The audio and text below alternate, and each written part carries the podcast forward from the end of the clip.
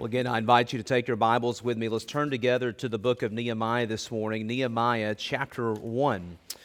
Nehemiah chapter 1. And we're going to read chapter 1 this morning and set the scene in our hearts and minds as we prepare to go through a new Old Testament book in our study on Sunday mornings. We recently completed the book of Esther and Sunday evenings, and as a church, part of our rhythms, we regularly want to be looking at the whole counsel of God's Word. And you say, well, why would we want to do that, LeGrand? Not that anybody is saying that.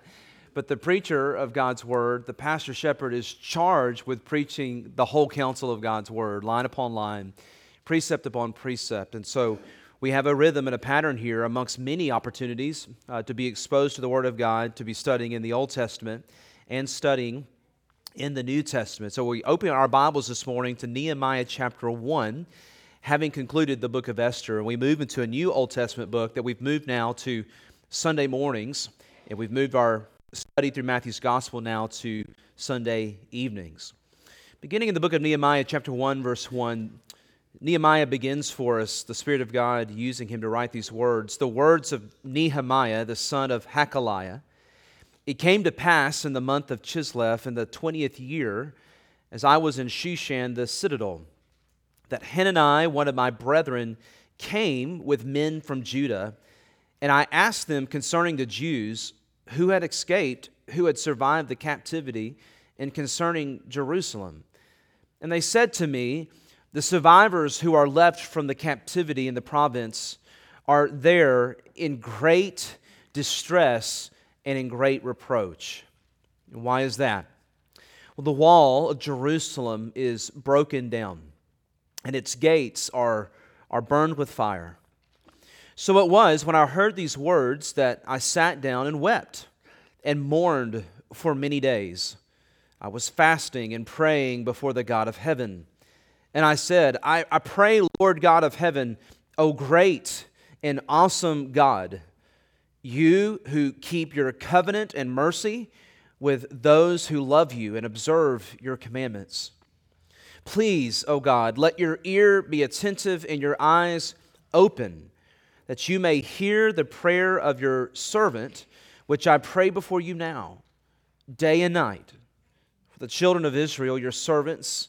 And I confess the sins of the children of Israel, which we have sinned against you. Both my father's house and I have sinned. Notice the just the declarative statement that is there as Nehemiah brings in his intercession of prayer his own responsibility before the Lord in repentance. Both I, both me, and my father's house have sinned. We have acted very corruptly against you and have not kept the commandments, the statutes, nor the ordinances which you commanded your servant Moses. Remember, I pray, the word that you commanded your servant Moses, saying, if you are unfaithful, speaking to the children of Israel, the people of God, if you are unfaithful, then God speaking says, I will scatter you among the nations. But if you return to me and keep my commandments and do them, though some of you were cast out to the farthest part of the heavens, yet I will gather them from there and bring them to the place which I have chosen as my dwelling place for my name. Verse 10 Now these are your servants and your people whom you have redeemed by your great power and your strong hand. O Lord, I pray, please let your ear be attentive to the prayer of your servant and to the prayer of your servants who desire to fear your name. And let your servant prosper this day, I pray, and grant him mercy in the sight of this man, speaking of King Artaxerxes he says, concluding there, the final statement, For I was the king's cupbearer. Well, this is the word of the Lord. The grass withers, the flower fades, but the word of our God endures, abides forever. How many of you have sat down for a family night or a movie and you've taken the time to just chill and relax, and all of a sudden you turn on whatever it is, the movie that you're watching, and it hits the ground running with a bang Smoke is in the air. Obviously, I'm describing an action packed type of thriller. Bullets are flying, and you're wondering what in the world is, is going on. Well, it's a storytelling strategy, not only by filmmakers and directors, to immediately rein in the viewer's attention, to begin to cause you to begin to ask questions about taking place, and then they will spend the rest of the movie or the show answering those questions by going back and filling in the blanks. As we look here into Nehemiah chapter 1, we ask this question, we find in ourselves, what is take who's Nehemiah? Right? Maybe to the extent that some of you you have of Nehemiah as you know someone named Nehemiah. Uh, maybe your name's Nehemiah. Or you remember a Sunday school teacher taking the time to give you a vignette, an overview, a lesson on Nehemiah and that's limited to, though your past. Your when you were eight years old and you've not heard another thing about nehemiah since then. I have no doubt as we broach the study of nehemiah that there's a number of you that that has has encompassed. Well as we read nehemiah chapter 1 our, our minds on a cursory level of reading the text have a number of questions. Who is nehemiah and who is Hachaliah who is Hanani? One of the first things we realize is that these names are unusual, they're different. We don't know many people with these types of names. We ask all kinds of questions. And so the questions begin to flow. Who is in exile? What is exile? Why are walls important and why are they crumbled? If they are important, then why are they not important? Why are the gates burning with fire? Why is any of this relative powerful to my life this week, today, right now? February the 11th, January, February the 11th, 2024? Well, those are all great questions. Here in our text, we are introduced to this godly man named Nehemiah who loves God. He loves the Lord. Nehemiah is a Jew who is in exile in Persia. He is a high ranking official. We see there in verse 11 that he is the king's cupbearer. We're going to find that Nehemiah is a humble man. He is a bold man. He is a godly man who the Lord raises up and uses, and as an example, even for us as the church, as believers, by what he leads God's people to do in his time and place. One of the things that stands out about Nehemiah and the flavor, the bent of his life, is that he is so God centered in a world where we are tempted to promote self, in a world that worships self, in a day and age where Nehemiah's employer loves no one, King Artaxerxes loves no one more than self, Nehemiah's boss and who he looks at and who he deals with every single day is not his model. Yahweh, the covenant keeping God of Israel, is his God, and his life shows it. Well, again, to be technical, we're going to just do some overview things as we introduce this book of Nehemiah, and we will not be doing this every Sunday. You will expect, come to expect in the coming weeks, standalone passages as we walk through segments of God's Word. But I want to introduce this thought of the idea, the basic questions that we have as we introduce the book of Nehemiah. The first is the author of the book. Split decisions abound all aware. We're, we're all around. We're not going to waste time on this, but it is believed to be either both Nehemiah, as verse 1 says, the words of Nehemiah, or the fact that Ezra the scribe, uh, author, not author of the book, was led of the Holy Spirit to write both the book of Ezra and incorporate Nehemiah's personal diary. So it's a both and, not an either or. Ezra, led of the Lord, using Nehemiah's personal journal to, to, that he writes down these thoughts so that both are true Ezra and Nehemiah. These things are not uh, overall important. The most important thing is that the Holy Spirit has inspired this for us for our learning and our admonition. Thinking of the author of Nehemiah. It will help us as we shift gears as we walk through Nehemiah, moving back and forth. We will be moving into Ezra at times. And we'll say, why are we moving into Ezra? Well, Ezra was a peer, a contemporary of Nehemiah. Ezra was used in this time as well. And originally, before our English translations, this was considered one book. Ezra and Nehemiah were put together. And so initially, Ezra bookended Nehemiah. You had the first part of the book of Ezra, then you would have Nehemiah grafted in in the middle part, and then you have Ezra on the other side. And then in our more modern English translations, we have reduced Ezra to his own book and Nehemiah to his own book. And so it's no problem just explaining as we move between the book of Ezra at times and the book of Nehemiah. In the Bible, there are genres of Scripture. There are the wisdom passages. There are the, the prophets, the major prophets, the minor prophets. There are the Gospels. And as we look at the middle part of the Bible, there's what's known as the historical books. They are the history of really God zooming in by His Spirit, as we've seen in the book of Ruth, as we've seen in the book of Esther, of God's overarching redemptive plan, His working plan, His providential plan of bringing about a Messiah and a Savior. But in these historical books, we see the time taken by the Holy Spirit to zoom in and to highlight personalities, people that God has raised up for His purposes, for the fulfillment of His will.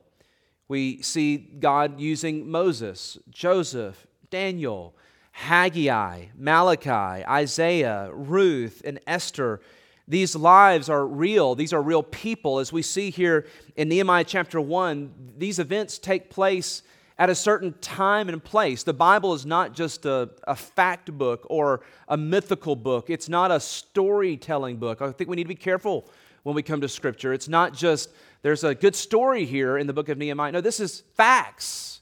This happens in uh, the, the, words of Nehemiah, son of Hachaliah, in the month of Chislev, in the 20th year. And you say, well, why are you taking the time to say that?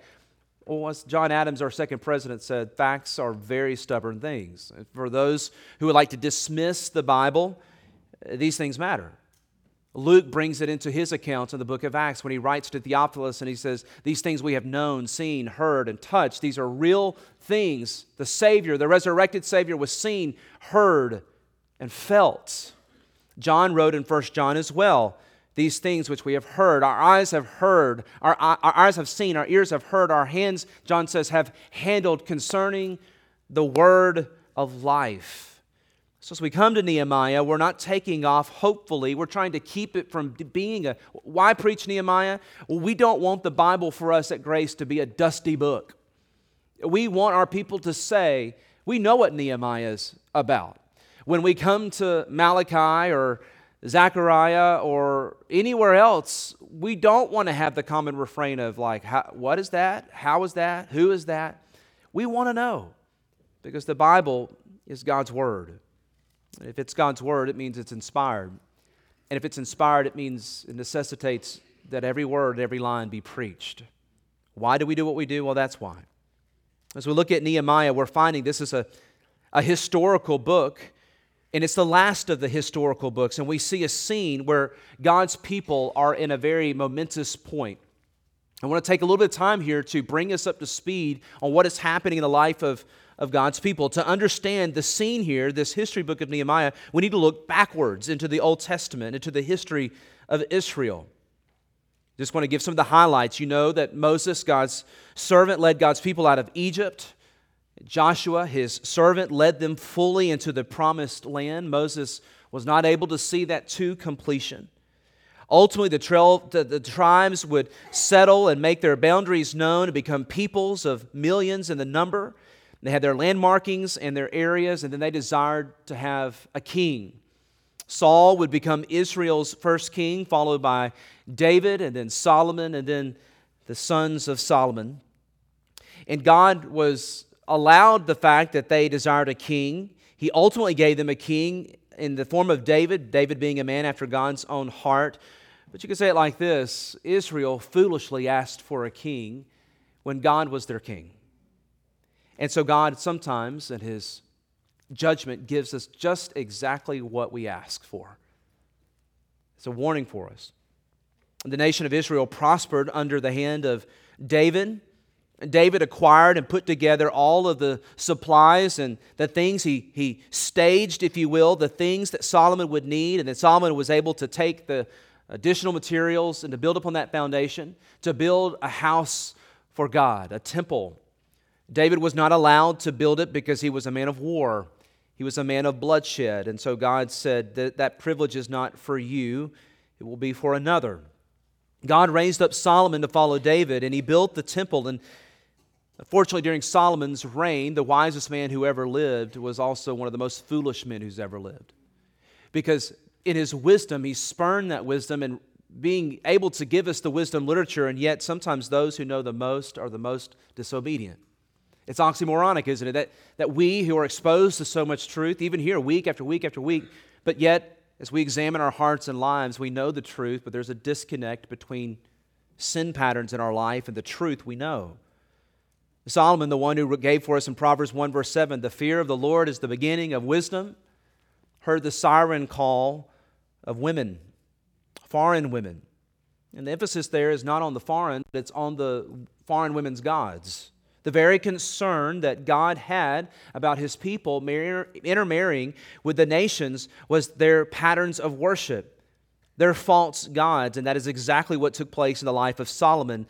So, Solomon, who had the most unbelievable privilege to build the temple for Yahweh, also gave his heart over to many, many, many, many women and allowed there to be places, uh, the high groves, the high places, altars, and idols to false gods. He began to compromise spiritually because of this.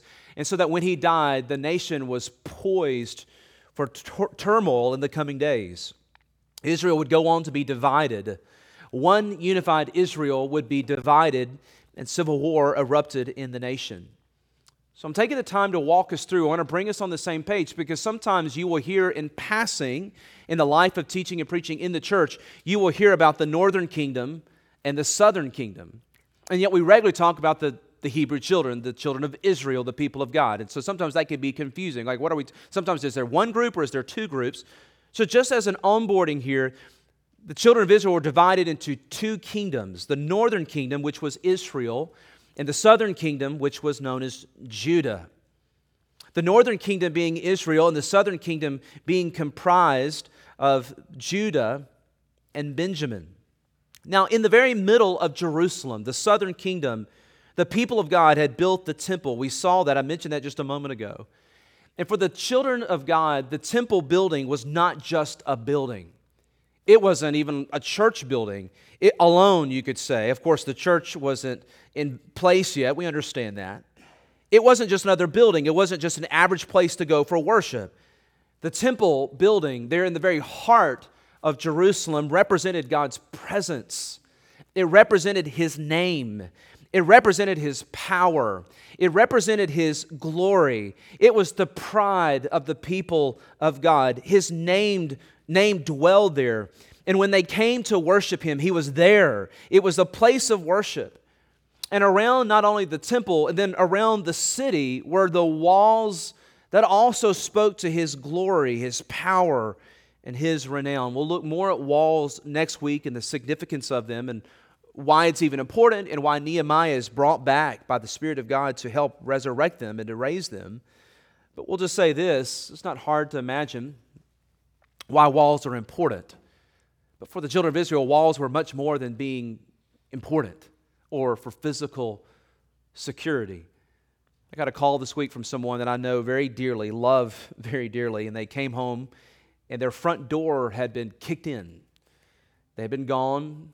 Many of you know that sinking feeling of your precious space, your home, and seeing that violated it, it feels weird, it feels different, and this was a very traumatic thing for those that I know dearly and love.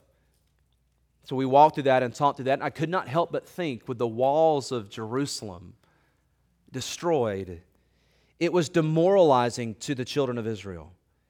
It was demoralizing to the people of God. It was a part of the judgment of God. So the children of Israel were split apart. And because their hearts were carried away as they continued to worship false gods that initially in seed form were brought into the nation by influence and leaders. And by the way, we'll, we will talk about leadership in the book of Nehemiah. And you want to see the effect of leadership, you see Solomon's poor leadership led the people of God, allowed the people of God not to rise any higher than their leadership, but to follow their leadership and their hearts being taken over by idols and false worship. Because of this, God told his children many times if you wander away from me, I will bring judgment upon you. If your heart wanders from me, if you abandon me for idols, you can expect the chastening, loving, perfecting hand of God in your life. And I want to make that very clear. in our society today, our society, you know, will not keep going this direction, but I must make this point. We view punishments as unloving. We contrast hands of discipline, we contrast hearts of discipline as surely that can't be loving. I'm not saying any of you do that, but we live in a people in a certain time and place, and people in their minds just can't today, just can't process that discipline would be a part of true love, and yet our hearts know better, don't we? We know that nothing of lasting eternal importance is accomplished if there are not boundaries that are put there in love. Where do we get that? Well, eternity, speaking of Solomon, Solomon wrote for us that eternity is certainly wrapped up in the hearts of all men. Romans 1 tells us that by general revelation, all men know there is a God in their consciences and in their hearts, and yet for many we squelch that in whatever forms that may be. Listen, there's only one true God, and He's not just a God of love on the cross and saving us from sin, redeeming us as His people. Our God of gracious love has a perfecting love that perfects us, that calls us, that chastens us. We see that in the life of Israel.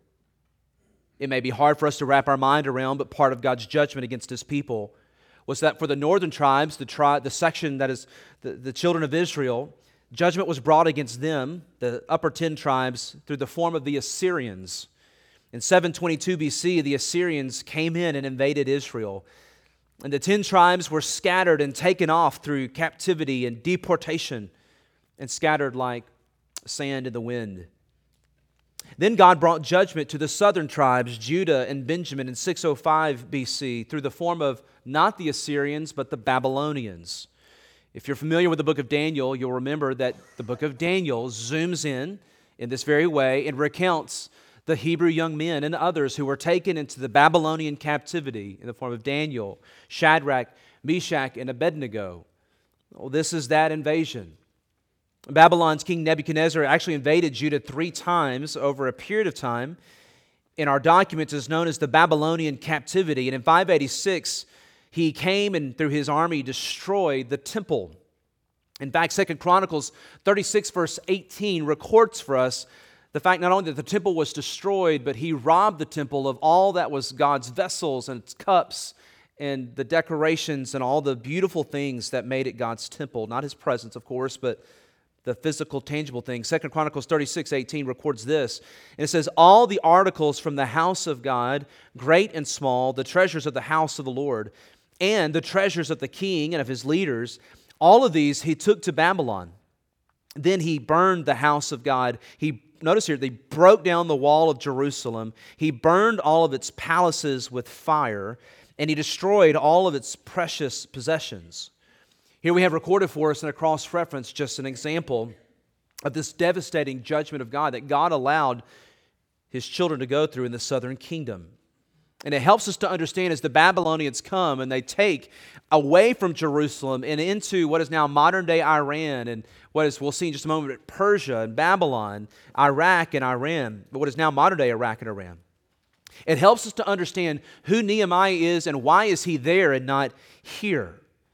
In fact, the fall of Jerusalem, the judgments of God help us to understand many of these historical books, Ezra and Nehemiah and Esther, as we've just seen. And today, if I have time, and next week, we will make a connection from the book of Esther as we will see that Esther is the stepmother of Artaxerxes, the one that Nehemiah is the cupbearer to. And that is quite a connection as we see God's hand working through these pagan rulers and making connections, and how the Holy Spirit of God helps us to see how He's always working and advancing His purposes and His will. Turn with me now to Psalm 137. And if we want to know what is the mental state, the spiritual state of the people of God, we need to look no further than Psalm 137. And it's a heartbreaking scene. It's always heartbreaking when sin wrecks lives, homes, kingdoms.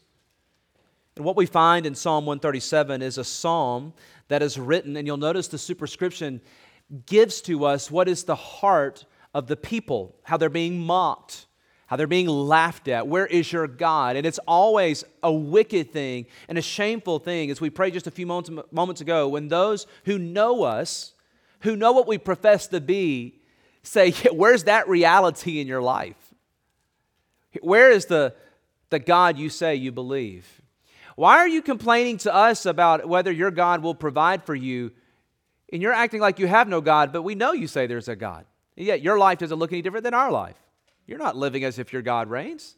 You're not living as if your God hears and answers prayer. If there is a God, where is your God? Well, Psalm 137 reflects that. Notice the, the language is it says a longing for Zion in a foreign land. This is the heart of people saying, Where is our God and where is our home and where is the glorious temple? Verse 1 of Psalm 137, the psalmist writes, It says, By the rivers of Babylon, there we sat down, yea, and we wept when we remembered Zion. We hung our harps upon the willows in the midst of it. By the way, just hit pause there. God's people have always been a people of worship. God's people are a worshiping people. God's people are a singing people.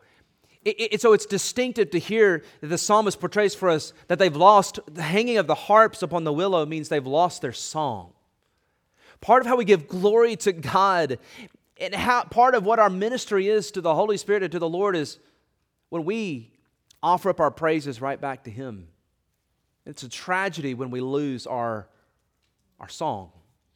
The hanging of the harps on the willow is a public demonstration that to lose your song is to lose your hope in God. Now, verse 3, it says, For there those who carried us away captive asked of us a song. Sing, sing for us a song. And those who plundered us requested mirth, saying, Sing us one of the songs of Zion. How beautiful this is that they would know it. How awful this is that they're making fun of them for it. Sing us one of those songs of Zion. How shall we sing the Lord's song in a foreign land? If I forget you, O Jerusalem, let my right hand forget its skill. If I do not remember you, let my tongue cling to the roof of my mouth. If I do not exalt Jerusalem above my chief joy, remember, O Lord, against the sons of Edom, the day of Jerusalem, who said, Raise it, raise it to its very foundations. Well, we'll find our way making back now to Nehemiah chapter 1. We see a glimpse in some of these passages of Scripture that narrate for us and further reinforce not only what took place, but the spiritual and mental aspects of God's people as they are being judged for their pagan worship and their hearts being lured away by idols, not repenting as God in his forbearance and his long suffering. As Paul describes, it is the goodness and the long suffering of God which leads us to repentance. Well, God's people did not. And here they're longing for the Lord. Well, Babylonian takes the people away into three different deportations. But then in 539 BC, here's our key connection Babylon itself fell to King Cyrus of Persia. God even judges those who he leads to judge his own people. In Cyrus's handling of the people of Israel, the, Jew, the, the southern kingdom was much more kind, if you want to put it that way, and humane than Nebuchadnezzar's. Nebuchadnezzar's was to take the brightest and the best and to further exploit them, brainwash them, and advance his own glory and his own kingdom. I can't wait to study the book of Daniel in the future. It's a glorious book about how God humbles Nebuchadnezzar in a public display because his heart being lifted up in pride. Nebuchadnezzar loved to raise cities, raise, R A Z E, with salt and burn them to the ground and sow it with salt to show that he brought absolute power and devastation and would raise things with no hope. He hoped to demoralize the people, brainwash the best, and use them in his own administration. Cyrus did not operate that way. He was a much more pra- pragmatic ruler, Cyrus of Persia. Cyrus would send people back and develop their economies, encourage them to go pursue their own gods and worship their own gods because he wanted to tax them. He, he understood that uh, armies need taxes and that he needed money to advance his kingdom. So he went about it a different way. In fact, the scriptures tell us that Cyrus, even though he was kinder to God's people, would be used of the Lord to send people back to the homeland. Cyrus became God's instrument to work in the lives of his people. In fact, Isaiah 44 28 says this God, speaking of Cyrus, He is my shepherd, and he shall perform all my pleasure, saying to Jerusalem, You shall be built, and to the temple, your foundation shall be laid. We see that even kings have a king over them. The heart of the king is in the hand of the Lord, he turns it however he will.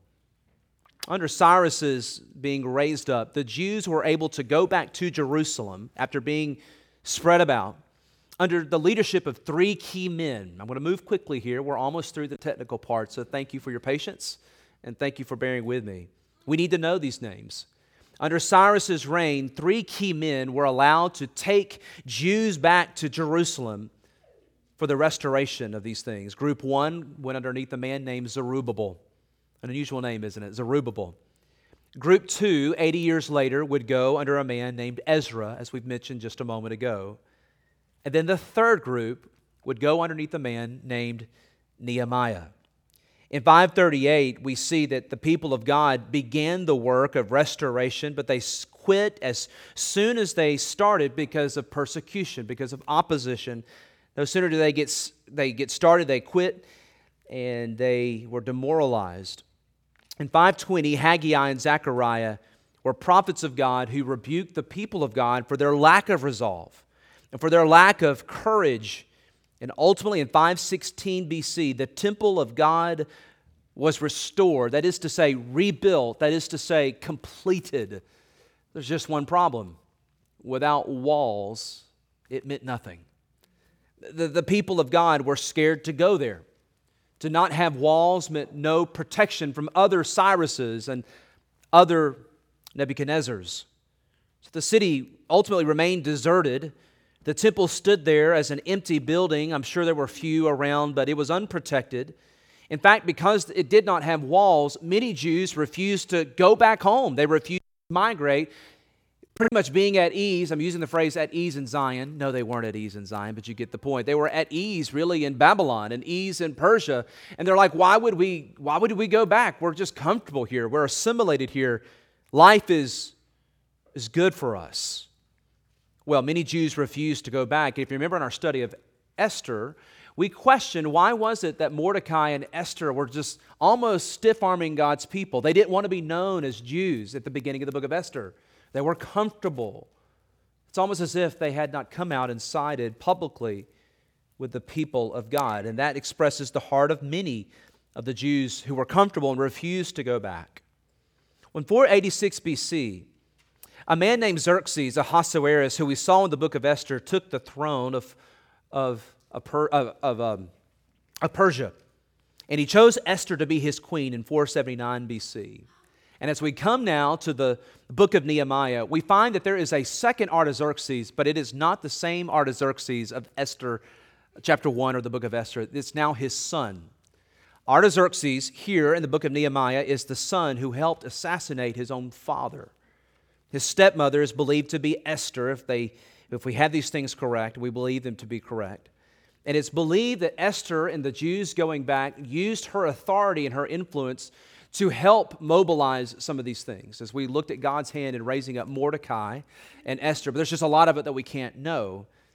But it's believed that she played a role. But there's just one problem the wall needs to be built. Now, with this background in mind, I want us to do a quick just front office. We walk, front office. We walk through the book of Nehemiah, I want us to highlight some of the names that we will see in Nehemiah and some of the themes and some of the doctrine of what this book will teach us about our great God. We are obviously introduced to Nehemiah. Enough about him. We'll come back to him and we'll talk about him plenty. We are also introduced in chapter 8, verses 1, at chapter 8, verse 1 through the chapter 12 to Ezra and his role, and how Ezra led the second group of exiles to Jerusalem, and how he worked with Nehemiah as Israel's priest and scribe. It's going to be important to note positions and roles here. Ezra was the scribe, Ezra was the priest. And maybe we could best summarize Ezra's ethos, his life, and his character. If you will, turn with me briefly just one book back to Ezra chapter 7 and verse 10. And I absolutely love this verse. We can't keep going, but I want to highlight for you the godly man that Ezra was. And then I want to contrast that back to Nehemiah, who was also a godly man, but he wasn't Ezra. So, Ezra chapter 7, verse 10, highlights for us what you could say is really the direction of what people knew him as and why we see him at work in the way that God uses him in Nehemiah. Notice what's uh, given to us about him in chapter 7, verse 10. For Ezra had prepared his heart to seek the law of the Lord, to do it, and to teach statutes and ordinances in Israel. So, what you know, God always has his men who their primary duty is to study the Word of God and to teach the Word of God. And we won't go any further in that direction, but just notice with me what the Holy Spirit records for us about the heart of Ezra. In the opening part of that verse, for Ezra had prepared his heart to seek the Lord. I just want to say this quickly as we look at the role that Ezra plays in these projects, not only of the group he led back in number two, group number two, but then the role he plays in the life and influence of Nehemiah. Ezra is a scribe. You can say it like this Ezra is a formal religious man. Ezra is a priest in that sense. But sometimes when we study these biblical characters, many men, many of you men, many men everywhere may say, But I'm not an Ezra. I'm not a pastor. I'm not a pastor teacher. And I want you to know that's okay. And I want to encourage you this morning as we look at Nehemiah and answer this question this way neither was Nehemiah. But that is not to say he wasn't a godly man used of the Lord for his purposes and his kingdom. That's a key distinction. I want, I want you to hear me when we look at Nehemiah. We're not talking about, a, in our language today, a pastor. We're talking about a layman. We're talking about a godly man. And when you hear me say a layman in our language of modern day vernacular, don't hear me say as something as second best or second class. You will never hear me say that. It, that will never come out of my lips. I think you know that. But I want to make sure we make that distinction so that you can then be encouraged at what we see in the life of Nehemiah. Who are we going to see in the book of Nehemiah? Well, we'll see Nehemiah, Ezra. We'll also see two men with very unusual names, Sanballat and Tobiah. Just very quickly, Sanballat was the governor of Samaria, and his main goal is to simply discourage the people through psychological uh, warfare, if you will, through verbiage, through conversation, through tactics. He's just simply a clog in the wheel. He's an evil man. He's a wicked man, no doubt. But he brings about, along with his friend Tobiah, who's Tobiah? Well, he's an Ammonite official who publicly mocks all that they're trying to do. Chapter 2, verse 10 introduces us to these men, both Sanballat and Tobiah, and it answers the question Does God's word have anything to say to us about people who are negative, and I don't mean negative in the simplistic sense of negative, uh, but are a hindrance to the work of God? Who God is very clearly leading and working and are there people in your life as you see God advancing your family or the, calling you to specific things? And do you have voices or people in your life who are constantly trying to talk you out of it? No doubt. Does God's word speak to it? Well, we'll see examples of how do we press through? How do we press on? How do we follow the God of Israel? And how do we move forward? Well, not pulling that out of a thin air or out of a hat. We, see, we find that in the book of Nehemiah. There are themes that we see, like leadership prayer. More about that in just a moment. Renewal and revival. Again, leadership, prayer, renewal, and revival. What is revival? What is biblical revival? We hear lots about revival, but what does it look like? We're going to see what biblical revival is. And it's when God's people have one heart, one mind, and one spirit being motivated for the glory of God alone, as we sang this morning Gloria. Gloria. Glory to God alone. That's it. That, that encapsulates it. To move forward in faith for His glory. It doesn't happen, though, without leadership. And it doesn't happen without prayer. And it doesn't happen without humble dependence upon God to lead. And that's what you call renewal, revival. Now, I want to say this quickly Nehemiah is the biblical handbook for leadership it's amazing. It's not the only book in the Bible that talks about leadership. So I just want you to know from the beginning if some of you are wondering, well, how's LeGrand going to approach this book? The way I will not approach it is simply a leadership manual. I will not, I will not extract from it in a way that secularists could extract from it biblical principles on leadership. So let me establish that number one. This sermon series will not be driven by the leadership of Nehemiah. Our goal, let me just explain for you our goal, is to exposit the text, apply the text, and constantly see how this points us to Christ and the gospel. And in doing that, we will not be afraid to hi- highlight the leadership that we see from Nehemiah. So I'm going to say that again. It will not be a book about leadership alone. But by the same token, I am not going to be so wooden that I don't take the time to practically, practically apply what we see here as God uses this man among the people of God. Some key doctrines that we'll see here in our study is number one, just the doctrine of God's word. Very quickly, next week, as we begin with the prayer of Nehemiah, what we quickly find about Nehemiah is that he is, as Colossians 3.16 describes for us, where Paul commands the church at Colossae, be filled with the word of God. Where Paul says, let the word of God to the church at Colossae dwell in you richly. Psalmist says, Your word, O God, I have hidden in my heart that I may not sin against you. We could give verse after verse of what Nehemiah is fulfilling in that sense. When we look at the life of Nehemiah, he points us to our, I'm not going to say true and better Nehemiah. It's not that explicit, so I'm not going to make connections where there's not connections. But I'll just simply try to say this. He points us to our Lord and Savior Jesus Christ, who was absolutely saturated with Scripture, who affirmed and supported the Word of God, prayed the Word of God, quoted the Word of God, preached the Word of God. God's Word is very quickly evident upon the scenes of the text, and it shows us how absolutely saturated Nehemiah is with God's Word.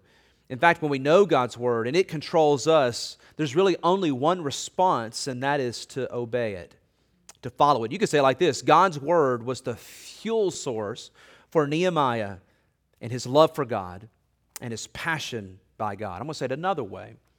Confidence comes. How do we walk in the fear of the Lord in our lives? Well, confidence comes to give a not a, an inspired summary, but just a helpful summary.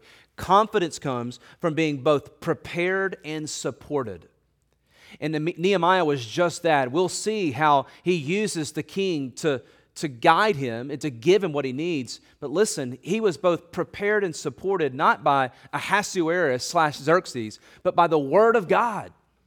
Long before the moment came, much like Daniel, who when his testing came and when the trial came, Daniel didn't scratch his head and say, This is quite a, this is quite a, I, I, need to, I need to spend some time getting the mind of the Lord. No, Daniel was already seeking the mind of the Lord. He already knew the word of God and he was ready for the moment. And that's what we see with Nehemiah. Nehemiah immediately hears of the news, and his heart is struck by the Spirit of God, and it's connected to the Word of God. And God's Word prepared Nehemiah for the moment. And we see that in what he prays, slash Sunday school class. You'll say, LeGrand, in our small group we just studied through praying the Bible, why didn't you show us Nehemiah's prayer? And the reason is, is I've waited till now. Nehemiah is maybe the best example of praying the Bible and yet can't spoil everything. So I've waited till now to, to begin to pull out Nehemiah's example of praying the scriptures. We're going to see the theme of the Word of God. We're also going to see the theme of prayer and the role that prayer plays in Nehemiah's life. In fact, his model prayer given to us kind of gives us what we call the ACTS, A-C-T-S way of praying adoration, confession, thanksgiving, supplication. Where did that come from? How many of you guys have ever heard of praying with the acronym of ACTS being your God? I'm just curious. Well, that didn't come out of nowhere. It comes from, for one example, Nehemiah's walk with God, his prayer life. And we're going to see it in multiple places. He adores in his prayer. He thanks God in his prayer. He confesses his sin. We saw in the scripture reading this morning, he confessed not only their sin and your sin, he confesses his sin. And he also uses we, us, and our, and my Father. Friends, I'm just going to say this. If we're going to see biblical revival and biblical renewal, we, the, the, the you has to become us. And you has to become we.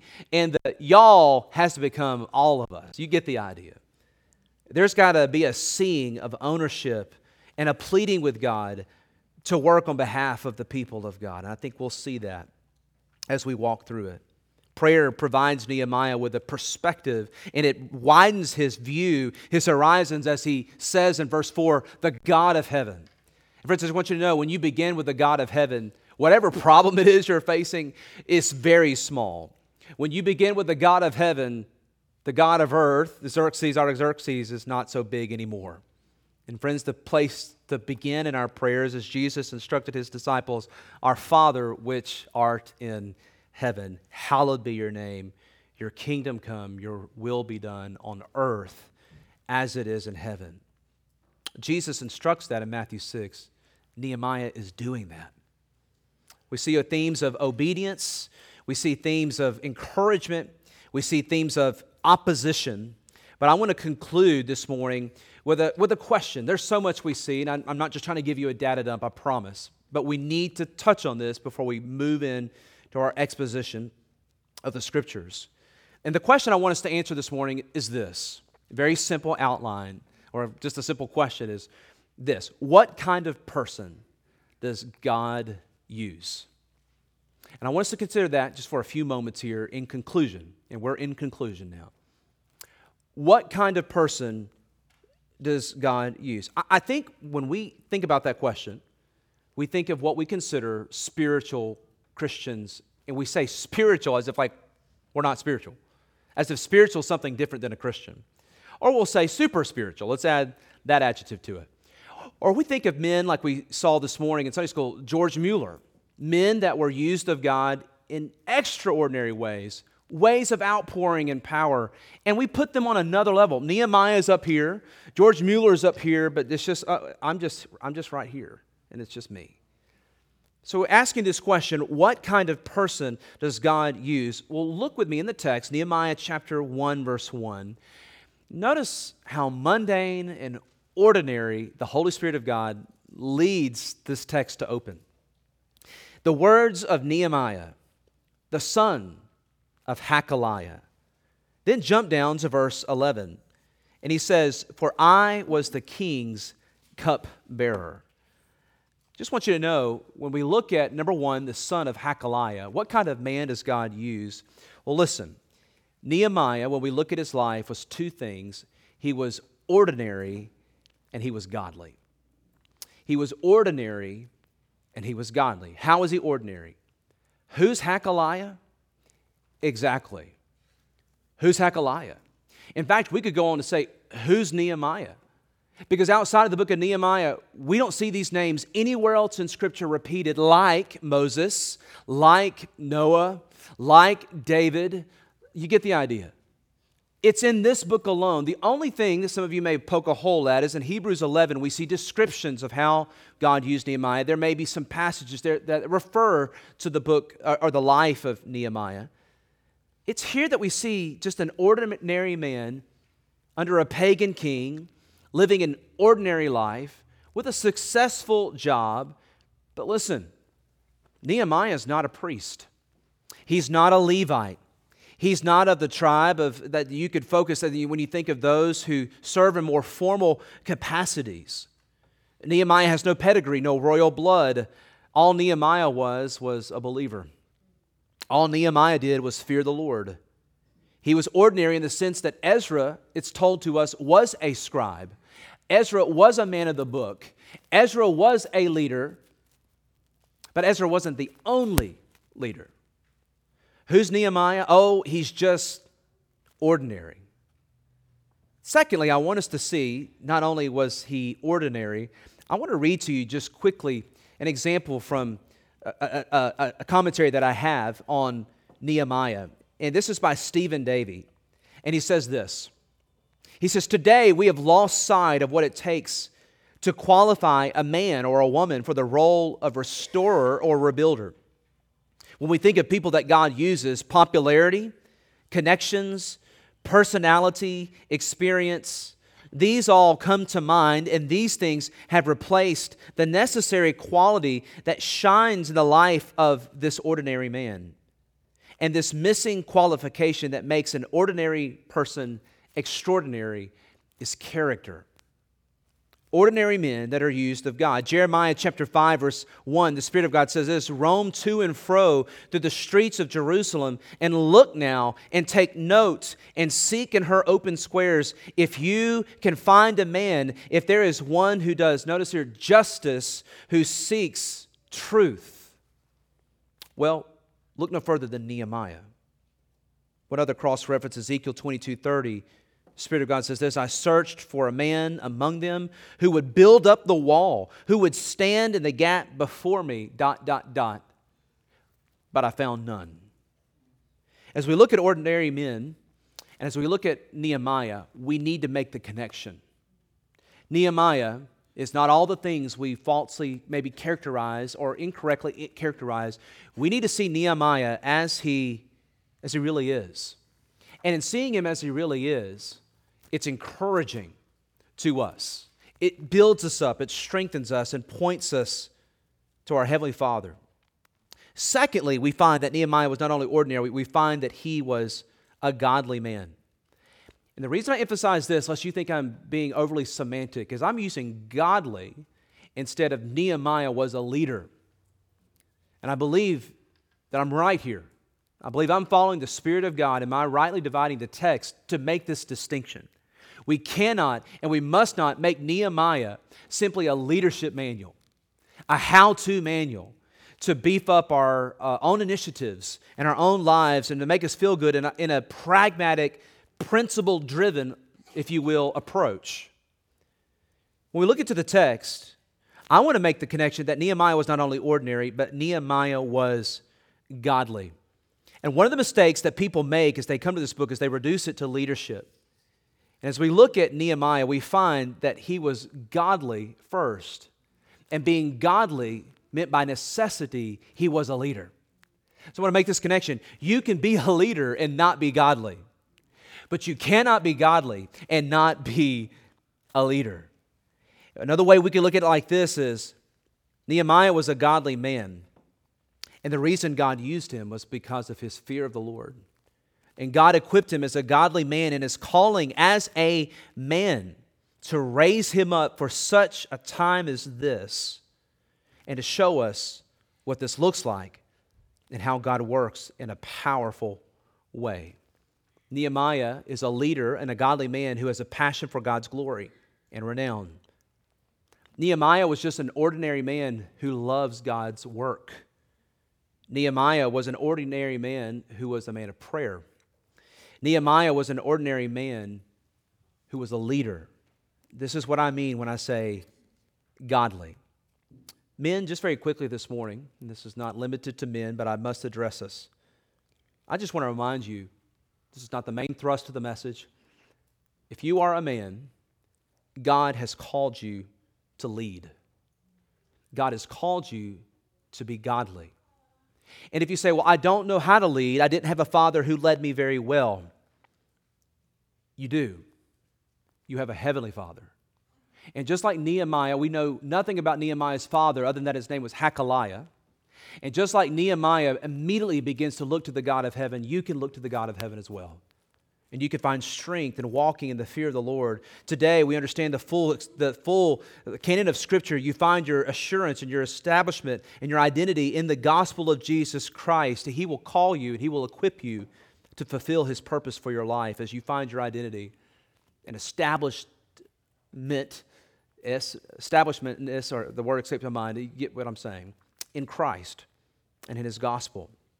I want to encourage you, if you are a man here this morning to look to Christ for that shoring up and that strengthening up, and to hear the call that wherever you are, whatever needs to be rebuilt, I'm not going to over personalize the text, you can begin afresh and anew by the grace of God and by the gospel of God. Daniel chapter 11, verse 32 tells us that in the fear of the Lord, the fear, in the fear of the Lord, and those who fear the Lord will do mighty, strong exploits for his glory and for his honor. And we see Nehemiah fulfilling just that. I want us to conclude this morning by turning to 1 Corinthians chapter 1 and verse 20. 1 Corinthians chapter 1 and verse 20. And as we conclude this introduction to the book of Nehemiah, as we've made points of emphasis about his ordinariness, his godliness, I want to encourage our hearts to the Lord and answer this question fully. What is the kind of person that God used that I asked at the beginning? Paul writes in 1 Corinthians chapter 20, Where is the wise? Where is the scribe? Where is the disputer of this age? Has not God made foolish the wisdom of this world? For since in the wisdom of God, the world through wisdom did not know God, it pleased God through the foolishness of the message preached to save those who believe. Look now, verse 26. Are you one of those foolish, foolish ones who believed? If you're a born again Christian walking in newness of life, let me answer that question for you. Yes, you are. Church, we're the, we're the laughing stock of the world. Are we? Or are we cozy with the world? We're, we're foolish in the eyes of the world, or are we? Have we so made friends with the world that with our methods and our dumbing down of God's character, our reducing of truth, and our minimizing of the gospel, which is the power of God into salvation, are we good with the world? Now, if you're familiar with our teaching and preaching here, you know what we mean by that. If you're new here, you may wonder, well, that sounds abrasive. Well, come ask me afterwards and I'll try to fill in the gaps for you. But you understand what I mean when we live faithfully to the gospel and its power, it's inexplicable to the world who can't understand these things. Verse 26, Paul reminds the church of this. He says, For you see your calling, brethren, that not many wise according to the flesh, not many mighty, not many noble are called, but God has chosen the foolish things of the world to put to shame the wise, and God has chosen the weak things of the world to put to shame the things that are mighty, and the base things of the world, and the things which are despised, God has chosen and the things which are not to bring to nothing the things that are, so that no flesh should glory in his presence. But of him you are in Christ Jesus, who became for us the wisdom from God, and righteousness and sanctification and redemption. That, is, that it is written, as it is written, He who glories, let him glory in the Lord. Paul reminds the church of who they are in Christ and why God is using them and when we look at Nehemiah and remind ourselves of these facts, who does God use? He uses ordinary people who have seen their need for the gospel. He uses people who've humbled themselves and repented of their sins and turned from their wicked ways and believed in their heart and confessed with their mouth. And Jesus Christ is not, notice here, not just their Savior alone, He's their Lord. They've bowed the knee to Him, they follow Him. Their life evidences that. And the glory of God is their fuel and their aim. Well, here's the good news. What kind of person does God use? When the glory of God is your aim, you found that answer.